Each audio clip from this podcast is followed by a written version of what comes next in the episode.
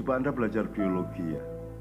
Badan kita itu 2/3 itu ruang, bukan benda. Jadi kelihatannya padatan-padatan ini nanti kan ada sel-sel, ada atom-atom, ada yang paling nano, yang paling kecil, itu di dalamnya ruang. Jadi Anda itu lebih banyak terdiri dari ruang daripada materi. Maka kalau ruang itu kamu tidak perhatikan, ya saya ingin nih mergo materialisme, akhirnya orang merasa hidupnya hanya dengan padatan-padatan.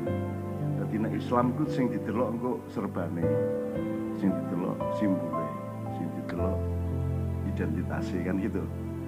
Akhirnya nek pengajian ngene iki gak diakoni mergo duduk kiai kok iku budayawan kan gitu.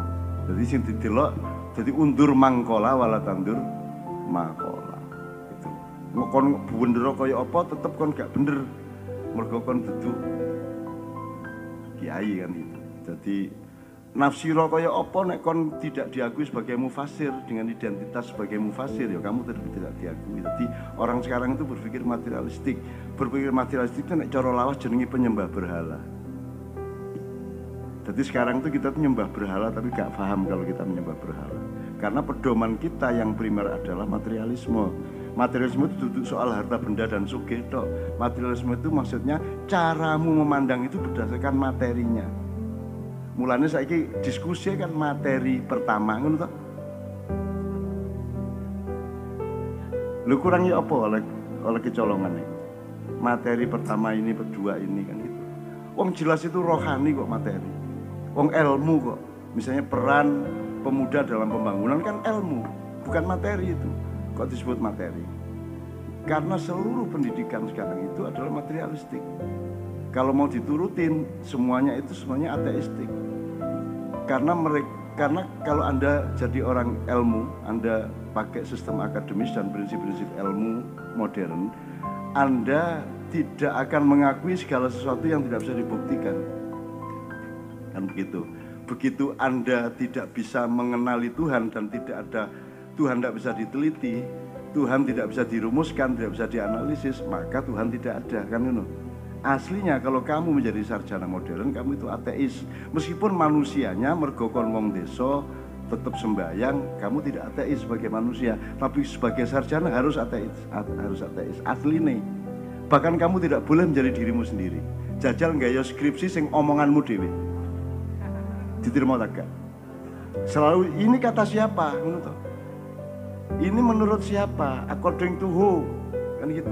Jadi kon gak oleh berpendapat dewi. Kon kudu menjadi tukang kutip. Catatan kaki, loksit, ibit, apa ngoneko, gitu. Jadi kamu harus menjadi epigon. Kamu harus menjadi peniru. Kamu harus mukolit. Ya kan gitu. Jadi sarjana modern itu al-mukolidin. Orang-orang yang membebek tidak boleh menjadi dirinya sendiri, kudu menurut iki baru jadi sarjana. Nek kon ngarang dhewe, lho sapa kon iku lha ngono ta? Nah, karena cara pandangnya begitu. Ketika dulu krisis ekonomi tahun 98, Sabrang tak kon mulih brang, aku gak iso biayai brang, mulya brang. Gak iso iki awakmu kuliah terus nek Kanada gak duwe duit iki aku. Larang tak kira-kira iso 10 kali lipat ya. Terus Sabrang jawab, oke aku tak bali neng, aku njaluk siji apa ojo dikongkon kuliah neng Indonesia. Lah dadi ora kuliah kowe ya ora apa-apa, nek jan ora kuliah neng kene ya ora apa-apa, tapi ojo dikongkon kuliah neng Indonesia. Oke neng, aku njaluk alasanmu apa, nek alasanmu masuk akal tak kabulkan. Terus Sabrang menyatakan bedanya di Indonesia sama di Kanada, kalau di Indonesia itu kalau di Kanada itu kamu diberi hak untuk menyatakan dirimu supaya mereka tahu siapa kamu. Ya, tapi kalau di Indonesia, mereka harus tahu siapa dulu kamu baru boleh bicara. Contoh ya Mas ya. Nah kita jangan begitu. Ojo terus. Karena kamu belum punya identitas, belum diakui, terus ngomong dianggap gak bener. Enggak, orang itu dengarkan supaya kamu tahu dia bener apa tidak, supaya kamu bisa menggelari dia. Saiki kan yang penting ulama, masih gak iso apa-apa ya tetap ulama, kan begitu. Makanya sekarang presiden atau ketua partai itu cara pandangnya begitu. Kapan-kapan saya jelaskan bahwa yang kita alami sekarang adalah negara dengan fakta kerajaan, di mana setiap orang itu jiwanya masih jiwa ngawulo, gusti, gustinya dalam hati raja. Jadi semua parpol itu kerajaan. Monggo, saya tidak ada masalah dengan itu semua, karena ngawulo tidak pasti jelek. Ngawulo itu memang hakikat hidup manusia itu ngawulo. Ngawulo itu bahasa Arabnya ibadah. Cuman orang goyah, wasilahnya dianggap goyah itu. Mestinya kamu mengabdi kepada raja karena rajanya mengabdi kepada Allah. Sekarang kamu mengabdi kepada raja meskipun rajanya tidak mengabdi kepada Allah, kan itu sekarang. Jadi faktanya tetap fakta kawulo. Anda jadi rektor pun ingin menjadi dirjen. Anda jadi sarjana, jadi dokter kan ingin ngawulo nek iso ya dadi staf-staf menteri sapa kan gitu. Tetep ngawulo sumantri ngenger nek cara wayang. Nah, nyuwun sewu ya, di keluarga saya di sini. Di Menturo di Padang Bulan itu. Kita menempuh keberanian untuk tidak menjadi apa-apa. Ayo Bapak. Ojo meneh kok dadi apa, gak dadi apa-apa lho wani aku. Gitu. Aku nek disebut duwe masa, aku duwe masa, tapi gak tahu aku gawe masa aku tak gawe apa-apa. Wong aku gak lapo-lapo wani apa meneh lapo-lapo. Gitu mboten Mas. Aku gak soge wani apa meneh soge. Aku gak duwe apa-apa Mas. Padang bulan kedian nek ngene iki. Itu termasuk rahmat Allah untuk kita. Sementara rahmat Allah untuk teman-teman ono kayak gontor iku ngidu dadi pesantren. Ngentut dadi pesantren. Saking rahmat Allah luar biasa. Yaitar iku jret dadi hotel, jret dadi restoran, jret dadi opo. Kene iki lho, tuku boto 10 lho masalahnya le. Tapi itulah rahmat kita. Jadi ada rahmat yang berupa rezeki materi, ada rahmat yang berupa puasa materi. Semuanya rahmat. Wis nek kon kepengin gak stres, rahmat. Semono koyo markesot, diel. Ya ta? Rahmat. Semono iki rahmat iki. Kon oleh bojo alus ya rahmat, oleh bojo cerewet ya rahmat. Wis ngono ae. Wis to, trimon sebagai rahmat Allah, mesti Gusti Allah terharu engko kon dikeki hikmah. Ngono lho. Wis saiki rabi sak kepethuke arek wis babah wis. Angger gak muni mbek ngene wis.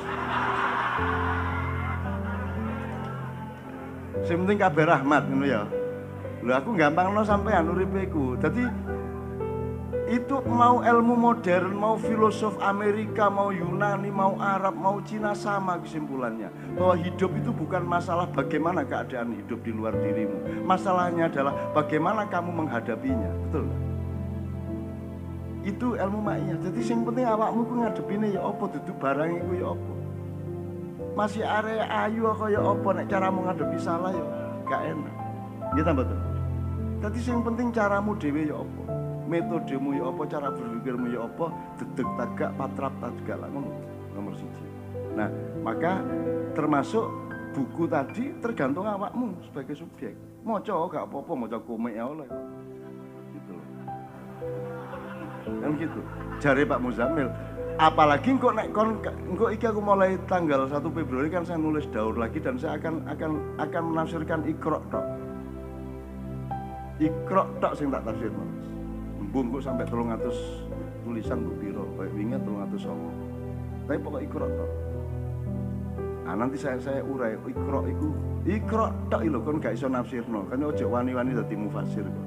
Iqra' tok lho gak iso nafsirno kok. Iqra' tok itu bisa menjadi 100 buku tebal, 1000 buku tebal. Iqra' tok. Gurung sampai bismirabbik.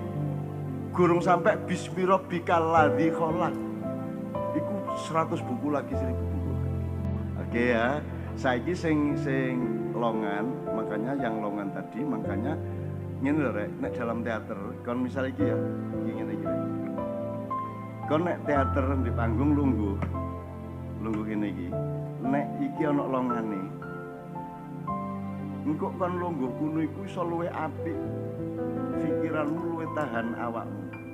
Longgo nek kuno iku iso enak mergo ana longane. Iki ini fakta yang belum dianalisis dan belum diteliti. Aku cuma ngerti ngono tok. Baik ngono iku. Karena dirimu itu terdiri dari longan-longan, lobang-lobang, ruang-ruang. Gitu loh.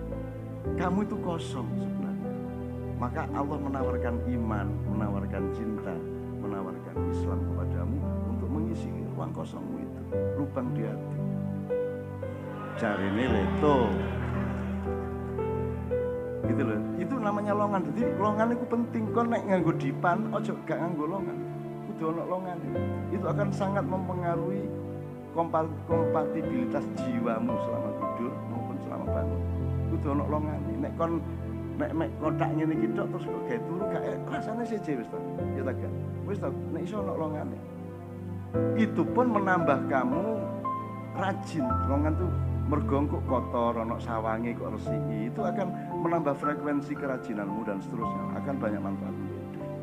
Nah, itu salah satu maknanya banyak sekali. Kalau kamu melihat Candi Prambanan dari atas, numpak helikopter, tapi ya mustahil lah awak numpak helikopter.